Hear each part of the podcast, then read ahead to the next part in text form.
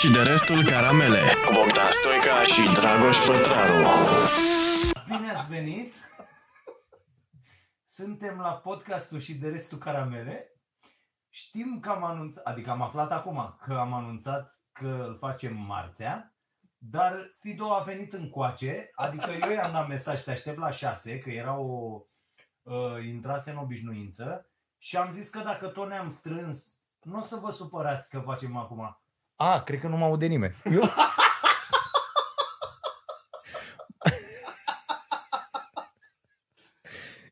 E cineva pe recepție? Uite, râde lumea. Este cel mai bun podcast ever. Asta. Da, deci un bou vorbind cu... Stai mă, că scot ăsta ca lăutarii, fii atât. Da. Scot microfonul ca lăutarii. Ia viniți încoace, mă. Deci, doamnelor și domnilor, reiau. Bine ați venit, deși nu ne așteptați în cășile voastre, noi totuși am venit. Da. Cu becul la mine, cifa. Cu becul la tine? Cu bec. Da, fii atent. Numai puțin, ne scuzați, dar ne așezăm imediat. Pui așa și apoi strângi piuliță. Da, mă, da, gata, l-am ochistăm de aici. Așa. Ok. Într-un final am reușit să învingem tehnologia. Dragii noștri, bine ați venit. Suntem la podcastul și de restul caramele și care va fi marțea de data viitoare, dar deocamdată este vinerea. Și bine v-am găsit. Am zis să-l facem dacă tot a venit omul ăsta până aici. Caterina era complet luată prin surprindere. No. Noi am sunat-o cu 2 minute înainte și i-am spus că n-avem link-ul de pe StreamYard să-l accesăm și să intrăm live. Și ea ne-a zis, păi n-ați zis că faceți marți? Ca să vedeți cât de dobitoci suntem. Mai ales eu. Ne ramolim, deci noi am fost acum la fel de proști ca guvernanții noștri în criza COVID. Noi cu podcastul ăsta, da. Așa am abordat noi podcastul, da. Cum abordează ăștia? Dar nu suntem prim-ministru și, adică nu suntem Orban și Nelu Tătaru, da? Și nu cheltuim cât ei. Corect. Dar noi ai văzut, 5 zloți, corect. 10 lei, de-asta. Tu ești în papuci? Da, eu să știi că atât de curat că acum nu m-a văzut nimeni în afară de pisi. Deci vin direct din baie, așa, hăinuțele pufoase de interior. Papucii mei de lână. Okay. Și am simțit atât de bine încât am urcat în mașină. Data viitoare o să vii cu șampon și cu asta să faci duș aici, în terasă. Nu stăm în București, eu am apă caldă, suntem bine. Da, am înțeles, da. Ok, să vă spunem că ne puteți susține această demență totală, da. Care continuă din cauza voastră, ca să fie clară treaba, deci din cauza voastră. Corect. Ne puteți sprijini devenind membri ai canalului Starea Nației Oficial. Băi, Ciubaca! Lasă-mă în pace, vorbesc aici, ăsta mă mușcă de mână. Devenind membri ai canalului Starea Nației Oficial și sprijinindu-ne acolo aruncând cu banii noi, practic, fără număr. Avem subiecte importante și interesante astăzi. Eu aș vrea să deschidem, Fido. Avem 37 de comentarii deja, cred că jumătate râd de noi, da? Și mi se pare corect. Și noi râdem de noi, să știți. Oamenii râd de noi, asta e bine. Am și filmat începutul ăsta genial, tehnic al nostru. Zice vorbim că avem subiecte super mișto. Da. Mine. Eu aș vrea să deschidem cu presimțirile Fido. Ăsta de Orban. Ciui. Fido este cel mai popular nume de câine în Marea Britanie, trebuie să știți. Asta e un fel de grivei. Corect. Da. E și un film cu zombie, câinele meu Fido, ceva de genul. Uite, deci nu mă mir că asta greșește. Da. Și aș vrea să începem cu presimțirile lui Orban. Da. Asta a fost după ce s-a pișat pe toată logica medicală. Da. După, eu n-am prins tot dialogul. Deci eu am nebunit la jumate. Veneam încoace că aveam podcastul Vocea Nației. Așa. Și gata, mă, dă-te jos. Ai auzit dialogul la radio, nu? Sau? Și am auzit la radio știrea. Și la radio, mulțumim pentru calitatea de membru. Așa, drăguț. Hai, sus. Bun. Așa, la radio zicea așa. Era Orban în ședința de guvern. Domnul Tătaru, așa cum am vorbit, se pare că nu este... Lasă câinele aia de HD, poți să vorbești, da. Ignorând câinele. Stai cu minte, nu? Că să repede zici 20 de cuvinte și formă să-ți o tragă. Păi da, vă stăteam pe fază. Îl tratez ca un bărbat, îi dau 2 carabe și...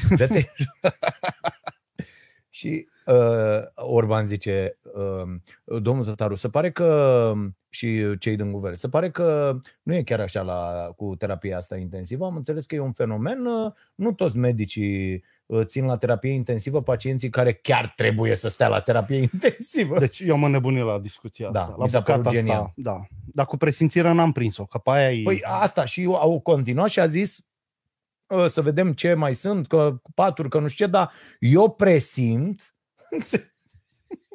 Deci el presimțea, înțelegi? Adică asta ar fi un cuvânt care n-ar trebui să existe în vocabularul unui prim-ministru. Eu presimt. Tu n-ai voie să presimți. Da, nu. Doar o mamă când are copilul plecat la mare poate să presimtă ceva. Adică știi ce mă așteptam? Să apară după aia o tipă care să le dea în cărți la guvern acolo. Da. Deci spuneți-ne, vă rog, ce se întâmplă săptămâna viitoare. După aia să apară o numeroloagă de asta. Și să toți le spună, băieții cu pariurile. Ce ați făcut? Ați călcat pe capacul de canal, cifra 3, care se întoarce nu știu unde. Erau doi plop pe stânga. Și apoi să apară și Neti Sandu care să le spună: domnul Orban, dumneavoastră săptămâna viitoare nu veniți la muncă. Da, aveți ascendentul un prost. Da. Deci numai chestii de astea. Băi, nu se poate așa ceva. Este incredibil. Se poate pentru că avem nu numai un prim-ministru lamentabil, ci și un ministru al sănătății cu o coloană vertebrală de melc. Cum să zică, mă, premierul inepția asta cu... Eu cred că nu toți cei de la ATI merită să stea acolo. Și tu zice el așa. Bă, nu te băga, mă. N-ai tu treaba, mă, cu cei la ATI. M-am băgat eu, să spun, dacă e mai bun rozeu sau... Dar cum te bași tu prim-ministru? Că pe mine asta, chiar dacă ai fi medic, cum te bași tu prim-ministru peste actul medical? Adică sare toată floarea cea vestită a ONG-urilor sufletului dacă cineva se uită strâmb la nu știu procuror, ce justiție și la nu știu ce dăștea cu abuzuri în fiecare zi. Bă, dar nimeni nu zice nimic când premierul țării zice: băi, și ăștia medicii, ia nu mai dați, adică intri peste actul medical, creând un fel de autocenzură pentru medic. Ăla zice: bă, dar cred că rezistă și dacă nu îl dau la terapie intensivă. Adică tu în loc să faci gâfâie odată pe minut, poate așa, poate ăsta moare, îl țin la geam. Nu să moară tot. Îl pun la geam, mai nu știu ce. Bă, nu se poate, adică eu uite, fiul s-a operat acum 2 săptămâni, Băi, a stat la câteva ore după operație. Așa se stă. L-au ținut acolo, sub observație. Terapie intensivă, sub observație, că aia e șmecherea. Nu se poate, bă, băiatule, așa ceva. Nu se poate așa ceva. Se poate când ai o masă de slugi, la masa aia. Deci să ne amintim că acest guvern nu este ales după criterii de competență, este acel guvern de strânsură că trebuia să dea jos pădăncilă și repede facem guvern. Niște proști că pe urmă votăm bugetul și facem alt guvern sănătos la alegerile anticipate. Și a rămas cu proști ăștia toți. Cu Nelu Tătaru ne-am lipit pentru că a fost blondul ăla combinagiu. Apropo, nu mai scrie nimeni. Nu mai scrie nimeni de să privatizeze toată... În timpul pandemiei. Și a venit Neacaisă ăsta care, știi cum le dă remdesivirul? Deci, nu o să dau spitalul. E un spital care a primit 60 de doze de remdesivir. Așa. Un bolnav are nevoie de 5 doze. Ok. Fă tu socoteala. Și e eficient dacă îl iei mai la început. Nu când ești în stare gravă. Altfel nu. Acolo tot la oxigen și cocktailul ăla de medicamente.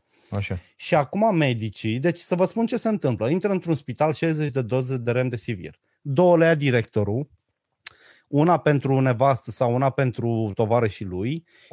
Adică le pune bine. Le mai iau directorul economic 2, șeful de secție 2, care mai fură pe acolo să le vândă. Okay. Pentru că au obligații, înțelegi? Când sunt puși politic, papagale și au obligații. După care, de restul de 40, să zicem, sunt dată la niște bolnavi cu forme ușoare, eventual între cei cu pile. Ai făcut COVID, hai încoacă, îți dau remdesivir și rezolvăm, pac, pac. Niciodată, sau aproape niciodată, medicamentul ăsta nu ajunge pe terapie intensivă la oamenii cu adevărat bolnavi sau la cazurile, să zicem, că ajunge prioritar. Nu. Deci sistemul medical românesc, dacă mai suferă, păi bă, în momentul ăsta, știi cum e la ATI, mor 1 din 2. Unul din 2. Bă, 1 din 2 și la ruleta rusească, numărul 1 din 2. Deși acolo e random complet, că e probabilitatea un glonț la 6. Și l-am auzit pe Musta de la Timișoara spunând azi dimineață: sistemul medical în aceste condiții mai rezistă 2 săptămâni.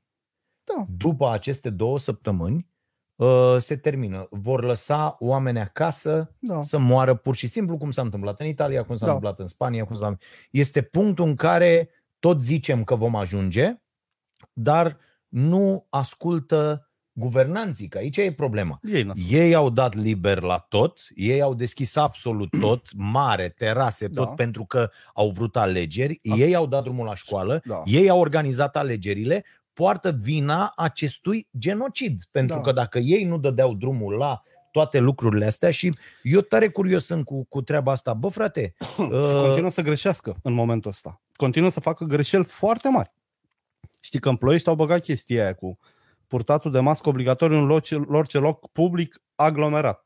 Da. Este random. Și guess what? Am și un milițian în civil, că asta cu... La mine e și asta o problemă importantă. E o polițist în civil care mă urmărește ce fac, chiar dacă nu fac niciun delict, și un tel verde unde pot să fiu denunțat că am făcut ceva. Eu mi-aduc aminte de perioada asta. Nu, dar asta nu mai are nicio legătură cu democrația. Nu e așa? Securitatea comunistă. De ce? Dar acolo ideea e următoarea, că asta a zis și Renate Weber în corul de înjurături al oligofrenilor din dreapta extremă. Renate Weber a zis o chestie foarte... Bă, polițistul e polițist. Trebuie să aibă legitimație, trebuie să aibă semnele distinctive. Deci... Da, mă, e foarte... Deci, uite, vine unul în civil la mine, că puneți-vă masca. Deci eu cred că asta e. E la aprecierea... Poate nu mi se pare aglomerat. Poate vin într-o familie de 14 frați, trăim toți într-o garsonieră și când mă scos pe stradă, mie mi se pare chiar lejer. Și vine unul în civil la mine să-mi pun masca. Bă, poate nu e polițist. Dar nu e polițist. N-a făcut un minim instructaj. Uite cum arată o legitimație de polițist. Uite în ce formă se prezintă. Tu legitimație și eu pun, dacă ne facem noi două legitimații și plecăm pe stradă acum, facem 10.000 de lei în seara asta fără niciun fel de problemă. Pentru că mergem la Cârciun cu probleme, unde ei să știu că au probleme. Bineînțeles. Da? Și mergem acolo. Ai văzut aia? A venit poliția la Cluj Arena unde steau aia 300 într-o lojă? Da. Și le-a dat 1.000 de lei amendă? La toți? Sau căcat pe ei de râs. Da. Și le-a zis să plecați. Și după aia purtătorul de cuvânt de la Consiliul Județean, care are loja Cluj Arena, a zis: domne, au venit și au promis că o să păstreze toate normele. Serios? Înțeleg? Adică este absolut incredibil. Absolut incredibil. E incredibil. Și dacă vreți să trecem într-un registru mai vesel, vă povestesc ce am făcut ieri, pentru că e relevant. E relevant. Deci ieri, împreună cu un cetățean de treabă care conduce o întreprindere falimentară, așa, am fost să recuperez o firmă comunistă de-aia veche de tablă. 1,50 m diametru, ridicată la 4 metri. O firmă veche, dacă ai văzut pe Discovery, sunt aia, colecționează firme vechi. Rotundă? Rotundă, da. Așa. Eu colecționez asta pentru Muzeul Brandurilor. Mă rog. Și mi-a promis domnul șef de acolo: bă, ți-l dau pe Costică, e meșterul nostru. Okay. Vezi că îi zicem moartea timpului, dar o să faci treabă cu el. Costică, moartea timpului înseamnă că dacă pleacă după scară, vine într-o oră. Și deci a plecat după scară și după tubular și a lipsit 2 ore. Ne-am urcat sus la 4 metri pe o scară, vai de capul ei, am crezut eu, dar zic să nu fiu papagal față de Costică. M-am urcat sus, când strângea cu dreapta... Când am ajuns sus, scara a căzut? Când strângea cu dreapta, îl durea cotul. Așa. Și când strângea cu stânga, avea 2 degete nasoale. Până la urmă am desfăcut eu tot, pentru că el n-avea cum. Și... am aruncat aia de acolo pentru că el vrea să plece să aduc un motoștivuitor. Zic, nu, că pentru asta lipsești 2 ore. Deci dacă pleci... Și a rezistat, pentru că o sudură comunistă, știm cu toții, stilul rusesc. După care, când să cobor, mi-a zis să fii atent la scara aia, că e ruptă. Deci, Și am avut revelația că nu vom putea face niciodată. Deci am avut revelația aia. Tot ce am citit eu despre productivitatea românilor, cât e de mică. Nu este mică. Ba nu este mică. Nu este. Ba da, față de... Toate cifrele arată că, raportat la banii pe care îi primim și la condițiile de lucru, românii sunt cei mai productivi din Europa. Lasă-mă cu banii care îi primim. Eu vorbim de o situație în care, uite, Nea Costică trebuia să demonteze 18 șuruburi.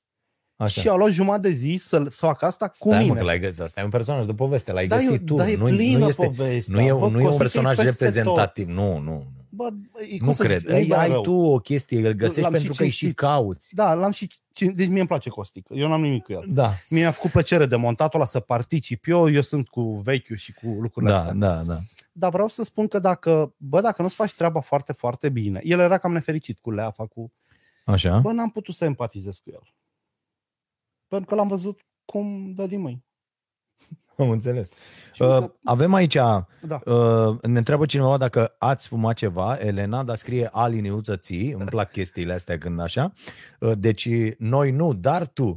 Înțelegi? Dragoș nu fumează deloc, iar eu nu consum iarbă și de asta eu sunt anti-stupefiant.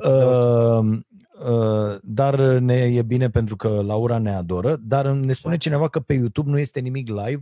Caterina, te rog frumos să verifici această chestie. Nu sunt setările făcute de Dragoș. Mai încolo să-i dau filmulețul cu el, da. Să-l pună, să vedeți și voi cum e Dragoș tehnic. Am întrebat-o pe Caterina dacă suntem pe YouTube. Bă, ne-am descurcat. Adică aici arată una că... din patru. A, dar sunt oameni, mă, care au devenit membri. Cum să nu fim live pe YouTube? Poate n-are cineva semnal pe YouTube. Suntem live. Live is live. Așa. Gata, Caterin, că ai la treabă. Da. Cred că sunt eu în urmă foarte tare cu mesajele. Da. Fii atent, Radu. Am impresia sau toate testele devin pozitive? Aici putem discuta la infinit. Există deja o mafie a testelor. Eu am auzit de ea, ai auzit și tu. Există deja scheme prin care poți fi declarat pozitiv sau negativ după câți bani ai, pentru că nu verifică nimeni. Dacă eu sunt declarat pozitiv ca să-mi iau concediu medical, nu va îndrăzni nimeni să mai fac un test în ziua aia. De frică să nu se infecteze. Înțelegi? Mă vor retesta după 7 zile când pot să zic că am avut forma ușoară. Eu nu contest că nu există astfel de lucruri undeva, că unii se înțeleg, fac dreg. Că așa am mai auzit și eu, mă sună tot felul de oameni. Uite, m-a întrebat dacă vreau test de 200 sau test de 300, că ăla de 300 e pe bune, ăla de 200 să ies negativ, dacă îmi trei pentru nu știu unde. Am zis, dă-mi să mă duc acolo. Nu mi-a dat nimeni, adică asta știi cum e? Cum era aia cu declararea morților, știi, de COVID. Da, corect. Toată lumea vorbea despre asta, dar nimeni n-a putut să-mi zică, bă, uite că ăsta e cazul meu, mie mi s-a întâmplat asta, eu merg până în pânzele albe și declar treaba asta. Nimeni. Nu m-a întrebat pe mine, eu știu. Avocatul cu care lucrez eu, mama lui, exact așa. Exact și așa s-au propus lui bani? Nu că i s-au propus bani. Despre aia vorbesc. A fost declarată moartă COVID ca să se elimine încheta. El a avut suspiciuni de malpraxis. Am înțeles, da. Ce de frică au declarat-o COVID și știi că la COVID nu se mai face nici autopsie. Da, am înțeles. Asta am spus că, uite, mi-a scris cineva ieri. El fiind un avocat. Femeia la muncă în Italia, mama de 83 de ani, până la urmă a murit la spitalul din Târgoviște zilele trecute. Și mi-a scris niște mesaje care sunt incredibile cu ce se întâmplă acolo. Și femeia a încercat să dea de mama, îi răspundeau femeile din salon, băi, vreau să vorbesc cu mama, stai că nu știu ce, până la urmă, și i-a dat o hârtie, imediat ți-o arăt, i-a dat o hârtie să completeze, un acord. Imediat. Până găsești tu, rămuriți-vă pe chestia asta. Pe mâna, ok, zice mustea, zic unii că nu mai putem, dar 90% din cadrele medicale sunt implicate în criza asta doar pentru bani. Nu din drag de oameni, nu din umanitate, nu din spiritul. Am mai văzut un medic la televizor care era zis-o pe aia. Bă, dacă nu credeți în COVID, să vă duceți pe câmp, să vă tratați cu cei. Bă, eu mor pe ăștia. Bă, când semnezi ca medic, semnezi că îi tratezi și pe inamicii tăi. Dacă ești în război... Dar stai că nu înțeleg cu ce le cer medicilor acum, să fie mai implicați emoțional? Nu, să lase banii, să se gândească și la pacient. Păi nu se gândesc? Dovadă că stau acolo? Bă, unii fură, ăia nu se gândesc. Unii fură echipament, unii fură redesivir, unii înjură oamenii care nu-i tratează cu suficient. Fido, unii din orice meserie, fură.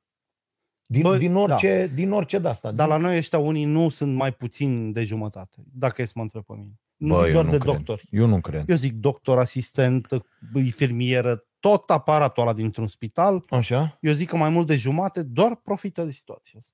Acum. Păi prea să randament. Explicăm tu de ce. Stai puțin. De ce sunt randamentele așa slabe? La cum arată sistemul nostru de sănătate, unde fără o șpagă nici măcar nu intri într-un spital să întrebi de sănătate. Este evident că aceiași oameni puși să facă treaba asta vor încerca să profite în continuare, pentru că sistemul e făcut. Pe de altă parte, sunt atât de mulți medici, gen cei de la ATI, gen oamenii care stau acolo zi, noapte, care sunt epuizați, care sunt și cărora nu poți să le zici, pentru că de 7-8 luni fac treaba asta, să le zici, bă, sunteți niște hoți. Rahat, nu le zicem lor. Dar eu știu ce aștept de la medicii. Bă, ăia să facă... Uite, tu dacă erai... oameni care muncesc câte 20 de ore, doar 3 ore, iar muncesc 20 de ore. Dar ei știu cum dispar lucrurile alea din spital. Ei știu cum se pișă unii oameni pe alți oameni pe acolo. Ei știu asta. Sunt partea poveștii prin tăcerea lor. Ca să înțelegi, tu dacă erai un violator sau un nenorocit de infractor, nu făceam o podcast-ul cu tine. Și spuneam de ce. Bă, nu fac cu infractorul ăla. Ei nu zic. Adică ei sunt ușă în ușă cu aia care dosesc materiale. Și că nu vorbesc. Da, să știi, foarte mulți n-au curaj să vorbească. Și țara asta va merge așa cât timp oamenii nu vor avea curaj să își asume, să iasă și să vorbească. Iar asta ar putea fi un apel interesant către medici. Eu l-am mai făcut. L-am zis și la emisiune. Bă, fraților, ăsta este momentul perfect să spuneți lucruri. Să preluați controlul. Să preluați controlul, să-i dați afară din sistem pe ăia pe care știți că sunt niște hoți nenorociți de când lumea. Perfect. Adică e momentul senzațional să ziceți, bă, uite, ăla a furat nu știu ce, ăla a furat teste, ăla i-a făcut nevastă sau ăla nu știu cum a fost cazul Suceava, cu fluturi și cu toți ăia. Bă, medicii de acolo n-au ieșit să spună. S-a dat pe surse, a aflat presa, s-a dus nu știu ce. Nimic. Asumați-vă, aveți un pic de boașe, că acum sunteți cei mai importanți oameni din această țară. E criză de personal, n-are cine să vă zică nimic, n-are ce să vi se întâmple. Adică... dar poți să... Și mai avantajul ăsta tehnologic, poți să intri pe YouTube, corect, să zici, domnul Orban, sunt medicul Vasilică din Pucheni, șeful meu fură testă. Bă, eu zic că se întâmplă ceva. Corect. Eu zic că se întâmplă ceva. Corect. Uite, citesc asta. Hârtia Spitalului din Târgoviște. Așa. Cu parafa unui medic primar pneumolog, șef de secție de acolo, și zice așa: subsemnata i-a dat să semneze hârtia asta. Domiciliat, nu știu ce, în calitate de fiica decedatei, așa, rog să binevoiți. Asta mi se pare o nenorocire pentru care ar trebui bătuți unii. Nu poți să faci o hârtie oficială în care să scrii, ăsta e tipizat-o, așa scrie în tipizat, rog a binevoi să, adică dacă nu mă morți tăi, aia e datoria ta să mă eliberezi, Deci nici vă rog, nici nimic. Dăm hârtia, e simplu, potrivit legii. Solicite liberarea, așa se formulează. Solicite liberarea, nu roga binevoi. Vedeți cum sunt făcute legile și formulările și toate rahaturile astea să te pună într-o situație de inferioritate, să fii un sclav. Vă rog să binevoiți. Știi? Așa ar trebui făcută. Așa, roga binevoi a aproba scutirea de autopsie. Fii atent. Deci tipa asta îmi scrie de 2 săptămâni că n-are acces la maică-sa, că nu poate să vorbească, că atunci când a vorbit cu ea a spus că este tratată mizerabil, că nu s-a ocupat nimeni de ea. Dar în 2 săptămâni mi-a zis treaba asta. Și menționez că n-am niciun fel de obiecție asupra tratamentului și diagnosticului stabilit la clinica secție a Spitalului Județean de Urgență Târgoviște. Îmi asum întreaga responsabilitate în fața familiei privind orice revendicări ulterioare. Asta este hârtie tipizată. Dacă nu semneze asta, femeia m-a sunat în lacrimi, dacă nu semneze asta, nu-ți dă mortul. Băi, ești nebun? Cum să nu-ți dea mortul? Nu-ți dă mortul. Și eu am spus așa. Poliție, direct la poliție. Zice, îmi spune așa. De ce au răpit un mort? Primul mesaj al doamnei este din 24 septembrie. 24 septembrie, da? Îmi dă mesaj. Mă numesc Nicoleta. Când aș putea vorbi cu dumneavoastră de o incompetență la Spitalul Județean Târgoviște Dâmbovița? Mulțumesc. Și eu zic, scrieți aici, vă rog. Eram în emisiune, scrieți aici. O să fie o lungă poveste, nu așa. Totul a început când mama mea a decis să meargă de una singură la spital pentru o răceală. S-a dus la spitalul din Moren, aici are domiciliu. De acolo a ajuns la Spitalul Județean Târgoviște, Dâmbovița. Bineînțeles cum e procedura, i s-a făcut tamponul, zice lumea asta. Tamponat. Așa, a ieșit pozitiv. Nu știu dacă este de râs sau de plâns, mama chiar a stat în casa ei, cumpărăturile erau aduse la ușă, deoarece are 82 de ani. Nu prea vede și am evitat să meargă haihui prin oraș. În fine, la numărul de telefon al spitalului n-a fost ușor să aflu la care secție era. Mama știa decât că este în spital.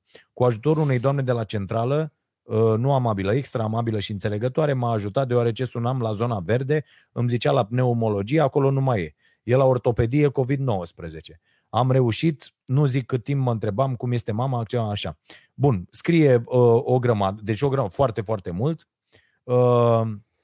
Bă, gata, am înțeles. Stai așa, îmi povestește, deci toată, uite cât e, deci este enorm. Da. Tot ce s-a întâmplat, cum răspundeau colegele de salon, cum nu știu ce. Și ieri îmi dă mesaj.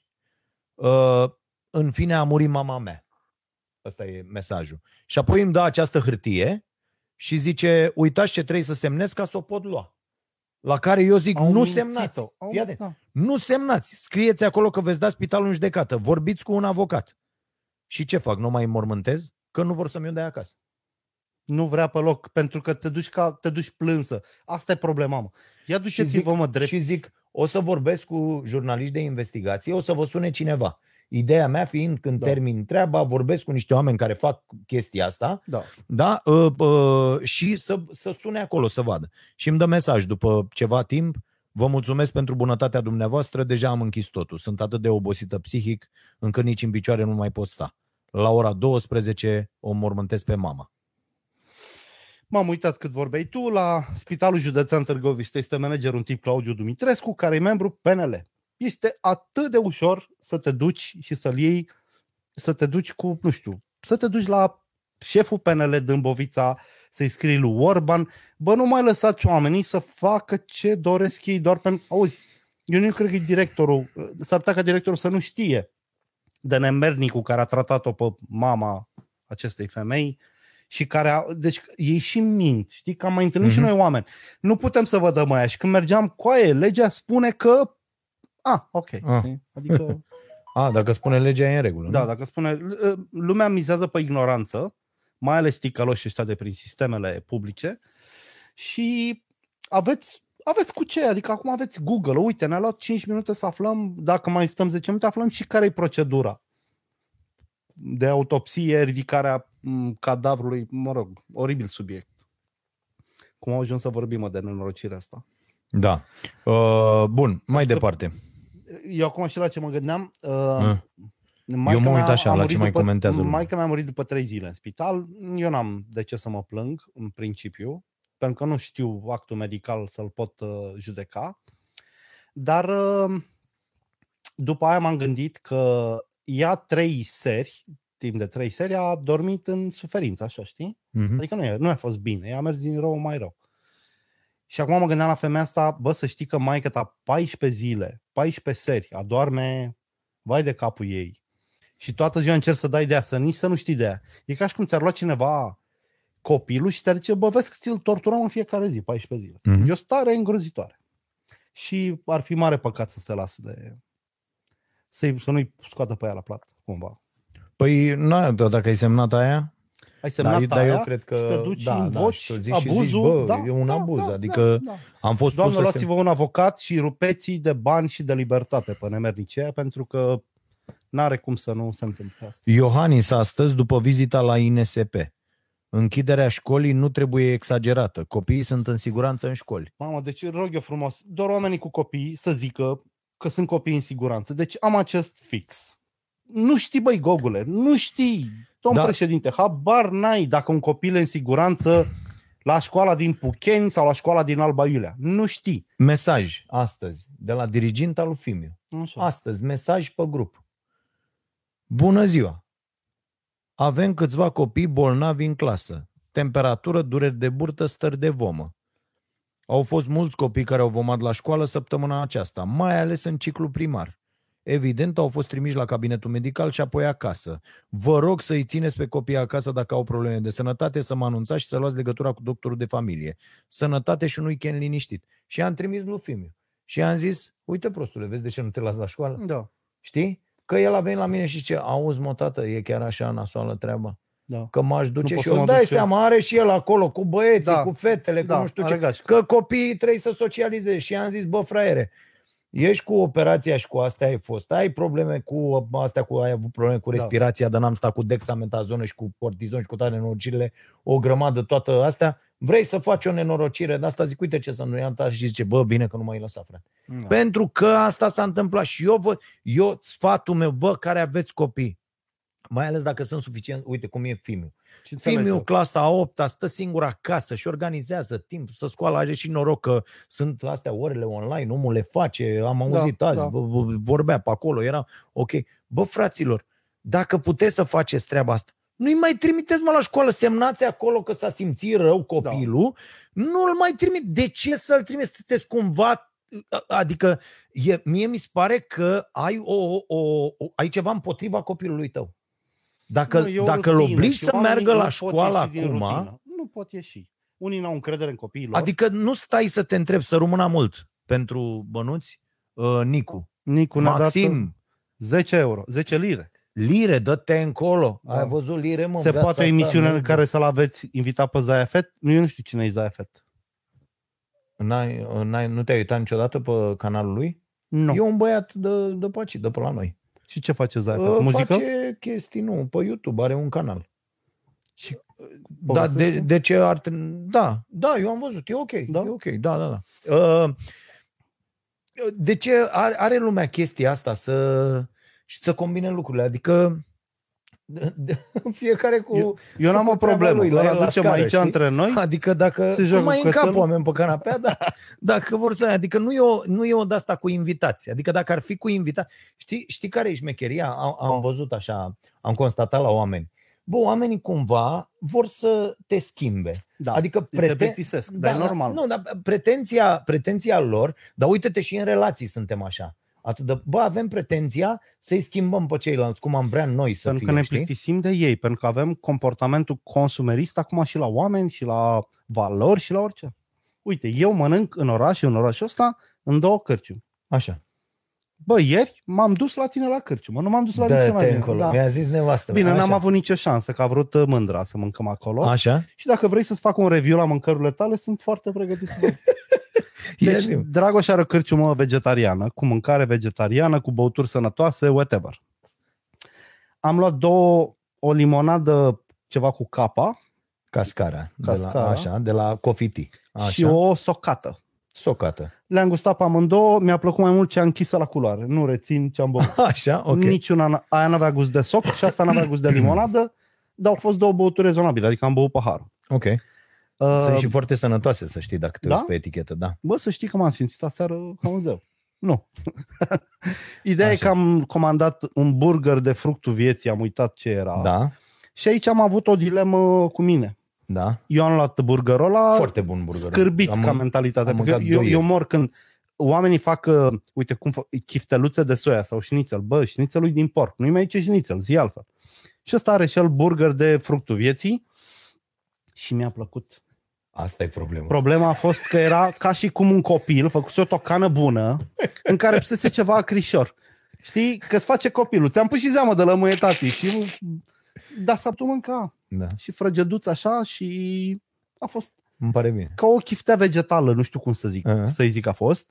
Cartofii, ok, dar n-au avut sare. Asta înțeleg că ține tot de sănătate. Da. Deci voi chiar gătiți sănătos. Da. Nu a fost un... Da, totul e gătit sănătos, totul e gătit în ziua respectivă, că a sunat cineva de la salonul sufletului ieri, a venit nevastă mea și mi-a zis: dacă vei avea vreo plângere de la salonul nu știu care, salon, să știi că știu despre ce e vorba, n-au nicio legătură. Deci a sunat una să spună că humusul nostru fermentează. Humusul făcut în urmă cu 2 ore, înțeleg? Da. Și a zis: nu, doamnă, dacă vă uitați acolo în aia în tot, are... zeamă de lămâie, din lămâie, înțelegi? Și asta este ceea ce am înțeles. Veniți aici și vă arătăm și cum îl facem, vă arătăm și cum așa, vă dăm să gustați, să vedeți că ăsta e, pentru că îl facem în fiecare dimineață. Deci nu există de ieri, de alaltă ieri, pentru că facem și cantități foarte mari, pentru că multe lucruri se bazează pe năutul ăsta la noi. Mi s-a părut incredibil, da. Dar și mândra și-a mai luat o supă cremă de ceva cu usturoi și cu ciuperci, cred, nu știu. Așa. În care mi-am muiat un pic din burgerul ăla și a fost bine. Ok. Cred că mergeam prăștiat așa pe cartofi. Aia ca supă nu o văd. Deci mi-o pui într-o ceșcuță. Când zici, a rămas de când am curățat cratița, ia o bastă, știi? Dar eu nu văd pe aia un fel de mâncare, să-mi dai seama ca stronul de... Dacă accesoriul la ceva, era foarte bun. Supa cremă? Da, mă. Păi supă cremă e supă cremă. Cum? Dar nu era gustul, mă. Înțelegi? Eu mănânc supă cremă de roșii și de ciuperci. Am avut astăzi. Da? Da. Asta, era o... asta mai e o șmecherie. A. În fiecare zi în care vii mănânci altceva pentru că este al meniu. Pentru că noi gătim în fiecare zi. Am și fost foarte emoționat azi dimineață când m-am dus la baie să fac așa, acel lucru. Bă, n-a țipat nimeni. N-a stricat nici pisica prin casă. Hai să zic o chestie. Ce vreau să vă zic e că puteți să vă duceți la cârciumalul ăsta. Eu n-am vrut să zic nimic până acum, că n-am mâncasem. Așa. Bă, nu e așa nasol. Nu adică e așa nasol cum credeai tu. E ca la porc, dar pe partea aia altă. Fii atent. Îmi zice unul ieri. Da. Eu ieri am spus la emisiune. Eu mă uit la, mult. Eu mă uit la comentarii. Mircea Pop mi-a dat 100 de KZK. Cred că sunt banii cehi. Da. Așa. Da. Cine avea? E închis aici, mami. Adică te vezi la televizor, să știi. Să rămână. Suntem înconjurați. Am întors camera, mami. Da. Poți să vii să ne saluți, e și Ciui aici, adică și Fido tocmai a vorbit despre tine, să știi. Monica a fost foarte sweet. Cum am intrat în local, a zis, nu spui mască Fido. Da, mi-a zis el. Zis și asta. Zice nesimțitul ăla de Fido. Eu intrasem să o salut, că oricum urma să stăm afară la terasă, că eu fumez. Dar n-am apucat să zic bună că ea banc.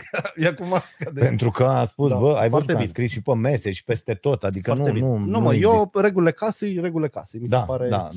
Da. Și am zis, bă, nu primim. Adică sunt unii care intră și zic, stai, domne, bă, ieși afară. Da. Deci e foarte simplu. Intri cu masca și te la masă. Intri, da, înțelegi că unii mai sunt. Vin unii, au o școală. O venit unii săptămâna trecută, era să ies să-i bat pe toți trei. Deci era unii. Și eu ți-am zis că tu ai probleme de cârciumar. Da. Deci, eu de-aia nu prea stau acolo. Asta n-are răbdare cu oamenii simpli la creier. Deci au venit trei, s-au așezat, au cerut meniu. Așa. Da? Lista, da, noi scoatem meniurile, sunt de-astea de unică folosință. Scoatem la imprimantă, aruncăm după aia, mă rog. Și li s-a dat meniu, s-au uitat pe meniu 5 minute, timp în care s-au dus pe rând la baie. Așa. Și pe aia au plecat. Asta au făcut și eu căcuț. Noi... Au făcut treabă mare? Nu, m-am intrat după ei la baie. Deci prima dată m-am dus direct în baie.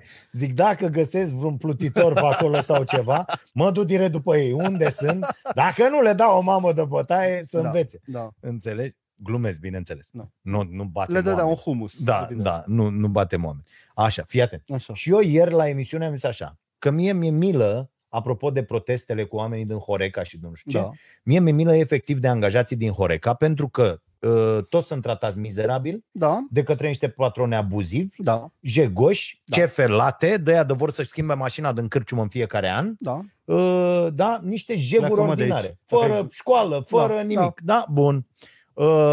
Băi, dă-te jos sau stai cu minte. Așa. Și am spus asta la emisiune. Primesc în timpul emisiunii de aseară un mesaj de la unul care are... Tu ai ăla True Caller? Nu. Vedem cum îl cheamă pe ăsta? Nu. Îl am eu, da. True Caller ID, da. Da, unul are 0723 666 550, numărul de telefon. L-am blocat. Da, și zice așa. Înainte de a-ți da cu părerea despre Horeca, așa. Calculează cheltuielile la utilități. La cei care au bucătării plus salarii. Nu se compară cu o cafenea ca a ta. Da, și asta oricum, bă, ai dat ori de un fraier, adică nu de un șmecher. Și îi zic, bă, cafeneaua mea e restaurant vegetarian, mult mai dificil decât bucătăria cu carne, unde trântești două de-alea. În ulei? Îmi zice nevastă mea ce e la Metro. Deci la Metro, unde se aprovizionează toți ăștia care au cârciumi și îi vezi la casă. 90% din ce e acolo e cu carne. Da. Carne. Și iau legumele și astea le iau, nevastă mea numai legume, chestii, nu știu celălalt, și mixuri. Ei au niște pungulițe mici, așa cu 3 ardei, 2 dovlecei. Da. Monica aia, o stivă de dovlecei, o stivă de... Da. Înțelegi? Este foarte tare. Da. Deci cârciumile au o problemă dublă. În primul rând, patronii nu pot emite niciodată chestii cu tupeu în fața guvernului, pentru că patronii sunt cu un pic de evaziune, cu un pic de muncă la negru. Mai multă, ăștia pe salariu minim. Eu vreau să spun, angajații de la noi sunt șocați de cum sunt tratați la noi față de cum au fost tratați în celelalte părți. Acolo minim pe economie și îți mai dau eu. Cu salariu negociat, cu toată, cât vrei, cum vrei, absolut tot, toți banii după aia, totul se împarte în mod egal între toți oamenii de acolo, tot așa ce se face. Care, da? Și avem discuția la modul următor. Am chemat pe toată lumea, băi, uite, vedem cât facem după prima lună, da, am făcut calculul cu absolut tot, ăștia-s banii. Dacă ne dăm salariile astea, dacă avem aceste cheltuieli, asta e treaba. Când creștem cu 10.000 de lei, cu 20, stabilim niște praguri, cresc și veniturile voastre. Suntem parteneri în această treabă. Bravo. Da? Nu mai merge business-ul ăla de exploatare, nu mai merge sclavia. Dacă vrei să faci ceva, că să miră toți ca proștii, băi, oamenii să nu stau. Păi normal că ăla te fură și el pe tine dacă el vede că îți bagi joc de el. Nu, aici eu nu sunt complet de acord cu tine. Da. Eu nu l-aș plăti proporțional cu banii pe care îi câștig un om. De ce? L-aș plăti proporțional cu munca pe care o desfășoară, nu cu cât câștig eu de pe urma lui. De ce? Să-ți dau un exemplu. Dacă jobul tău e să pieptăm câinele ăsta în fiecare dimineață. Așa. Și eu din povestitul câinelui meu... N-am văzut cine era. Oana, mai pune o dată, te rog. Da. Ne-a dat 5 euro. Să rămână, mulțumim. Bă, deci dacă tu în fiecare zi doar pieptăm câinele și eu încep să câștig din ce în ce mai mult din pieptănatul ăsta, așa? Nu o să încep să-ți dau din ce în ce mai mult. Nu? Nu. Pentru că ești un neoliberal jegos. Nu, deloc. Asta ești. Nu, ci pentru că eu am făcut business-ul ăsta așa? Pentru profit. Ăsta, pieptănatul de câini, am un obiectiv legat personal, nu-l împărtășesc cu tine. Bine, dacă ai fi nemulțumit la un moment dat, adică, cum să spun, aș urmări inflația, nivelul mediu de salarizare, dar n-aș începe să arunc cu bani în tine, tu făcând același lucru la același nivel calitativ. De-aia n-ai un business cu mai mulți angajați. Da, se poate. Da. Dar nu cred că... Și de-aia eșuează 99%, și asta mi se pare o discuție foarte interesantă, în opinia mea, de-aia eșuează 99% dintre antreprenori. Pentru că nu știu să-și facă firmele împreună cu angajații. Le fac separat de angajați. Drăgoșelu? Sunt firmele lor, ceea ce este fals. Este o mizerie totală, așa credeam și eu la 20 de ani. Acum nu cred că poți lucra decât împreună cu oamenii ăia, împărțind practic. Deci exact așa vorbea la meeting-uri Gheorghe Gheorgheu Dej. Da. Oameni buni, am luat uzina asta de la Chiaburi, să vă dau vouă, să împărțim toți. Corect, deci să împărțim. Dacă mai cu socialismul ăsta, o să te aduc carnetul. Existau niște carnete la Teleajenă în anii 80. Da. Carnet de beneficii și părți sociale al muncitorului. Da. Deci îi chema pe toți la uzină și le zicea să facem planul cincinalul. În Germania s-a introdus, introduc toate firmele mari. A făcut o ceașcă tot timpul ăsta în 40 de ani de comunism și n-a ajuns pe la o clasă muncitoare nici mai prosperă. Oamenii n-au prosperat. Doar i-a pus să muncească mai mult cu iluzia câștigului mai mare. Aici e problema. Că nu le-a dat. Dar dacă le dai, ajungi la rezultate. Nu le-a dat. Un muncitor de la... Petrobras lua 7.000 de lei, nu lua 5.000. Dar asta nu l-a făcut mai fericit cât timp ăsta le-a controlat mediul, le-a luat drepturile. Păi e problema. Da. Dacă nu le iei drepturile, dacă nu le controlezi mediul, dacă nu îi belești pe oameni, nu le iei libertatea, nu le iei presa, nu le iei entertainmentul, atunci acest sistem este bun. Drăgoșelu, tu dacă îi plătești pe tăi foarte, foarte bine, din ce în ce mai bine proporțional, singurul lucru pe care o să-l faci necontrolându-le și mediul, educația, ce fac ei cu banii, pe unii o să-i viciezi, pe unii o să zică, băi, eu plec să încerc pe cont propriu. Foarte bine. Păi, perfect. Dar asta nu înseamnă că business-ul tău e un succes. Ba da, pentru că eu cresc în paralel alți oameni. Concurenții tăi de mâine. Da. Și unde e șmecheria în treaba asta? Extraordinar. Concurenții mei de mâine sănătos pentru toată lumea, da? Da. Deci tu zici că e bine. Eu de 8 ani sunt plătit la performanța din fiecare seară, Fido. Da, m-am înțeles, asta e ok. Aducând oameni, formându-i, oameni plecând și făcându-și altceva singuri. Dar dacă n-ai face performanța, îi zbura pe ușa afară. Da. Păi, vezi, tu ai avut ambele fețele monedei. Da. Tu vorbești doar de partea bună. Adică dacă angajatul tău va fi prost, îi vei micșora leafa sau îl vei da afară? Dacă nu e bun. Dacă nu e bun, ce-i faci? Pleacă, bineînțeles. De ce să plece? Micșorează-i leafa. Fii corect și în sens invers. Păi nu poți să-i micșorezi leapa. Ba poți, tu muncești mai prost decât colegul tău, ție nu-ți mai dau 3.000 de lei, îți dau 2.200. Nu poți să faci așa ceva. De ce să nu poți să faci așa ceva? Nu, încerc să ridic ceea ce cu mulți am încercat, le-am zis care sunt minusurile lor, le-am dat un termen în care să... Păi tu practic faci o selecție de oameni buni, nu înseamnă că îi tratezi corect. Tu îi tratezi corect pe aia care îți plac. Păi nu, îi tratezi corect pe toți. Nu, uite, de exemplu, oamenii care nu sunt performanți din prima... au un timp în care trebuie să se pregătească și eu îi plătesc și de ce îi dai afară dacă nu sunt buni? Trebuie doar să-i plătești mai puțin după logica ta. Doar să-i plătești prost, foarte prost. Nu e adevărat că afectează întreaga organizație. Deci tot la organizație te gândești. Da. Și din nou, vei deveni corect și prietenos și generos cu cei buni, nu cu toți. Nu cu toată lumea. Păi dacă pentru că cei care sunt slabi și ori nu vor, ori nu pot, așa, se autoelimină. Pentru ei există instrumentele pe care statul le pune la dispoziție, șomaj, un alt job. Uite, eu mut oameni, de pildă. Eu oameni pe care i-am adus, de exemplu, la Starea Nației, mi-am dat seama și-au dat și ei seama că nu sunt pentru Starea Nației. Și atunci am zis, bă, uite, mai facem asta și asta. Crezi că ai putea să faci foarte bine unul dintre lucrurile astea? Și le-am găsit locuri. Eu nu zic că faci rău. Eu vreau să spun doar că ce faci tu cu angajații tăi, pe aia buni îi motivezi, pe aia slabi îi trimit acasă, a făcut societatea cu oamenii în cărucioare cu rotile. Bă, tu nu poți să muncești. Nu e adevărat, Fido, dar nu fac asta. Da, nu fac asta. Nu faci asta că ai test întregi. Dacă a principiu asta faci. Nu e adevărat. Îi stimulezi pe aia bun, iar pe aia răi. În loc nu mă stimulezi pe toată lumea. Fido, eu am ținut acasă la mine acum la emisiune, am cel puțin 5 oameni care n-au făcut absolut nimic în toată pandemia. Toată lumea a fost plătită la fel. Ok. Pentru că am tras restul, Marote a muncit pentru încă 3, eu pentru încă 2 și toată lumea a avut bani. Pentru că ai dorit asta, pentru că modelul tău de business e așa. Ba da, așa e modelul meu de business. Trecem cu toată lumea.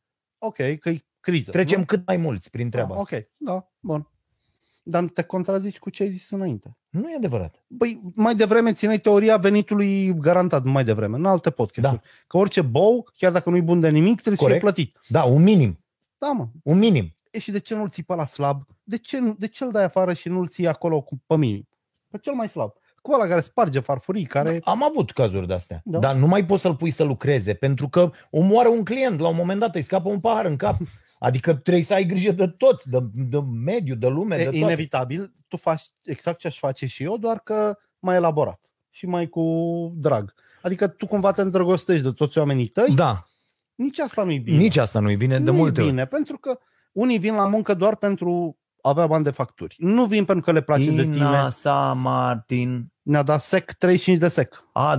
Da, cred că este Ina sa Martin, prietena mea din Suedia. Să rămână. Cred. Inasa Martin, da. Și Neanicu Maxim ne-a dat 5. Zaya Fet. Neanicu, auzi? Da.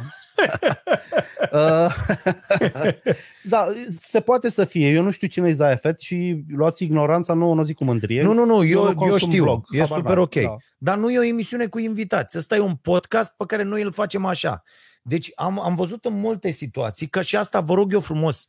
Deci dacă vreți să vă faceți un podcast cu invitați sau dacă vreți să vă faceți un produs. Eu am și emisiunea care e într-un fel. Avem și acest podcast care am și Vocea Nației unde sunt singur. Recomand, fac drag, nu știu. Adică astea sunt produsele. Nu vreau să fac altul acum. Când o să revin la o chestie cu niște invitați, cu niște nu știu ce, o să vă anunț și o să primesc ofertele voastre pentru chestia asta cu cel mai mare drag și vă mulțumesc. Da, uite, pentru că a zis de Zaya Fet. Lucian ne dă 25 de roni. Să rămână. Lucian Culda. Da. Cred că îl știu pe Lucian. Ok. De fapt aici sunt toți prieteni noștri care au zis, bă, hai să... Și așa noi am mai văzut pe ăștia de mult. Hai să spun o întrebare pentru tine. Te rog. Am aflat că un anume cetățean al orașului, pe care îl cunosc, așa, în vârstă de, o să zic așa generic, 12 ani, se uită la Starea Nației. Ok. Și aș vrea să... Sunt foarte mulți copii. Și aș vrea să spun ceva. Dar vreau să explic. S-au făcut mari copii care au crescut cu noi la emisiunea Atitudine. Da? Da.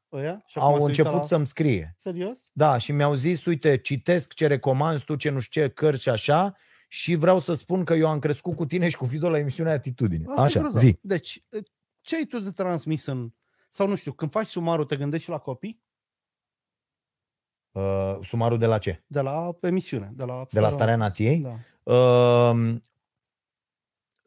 Nu mă gândesc neapărat la copii. Adică... Ai teme pentru ei?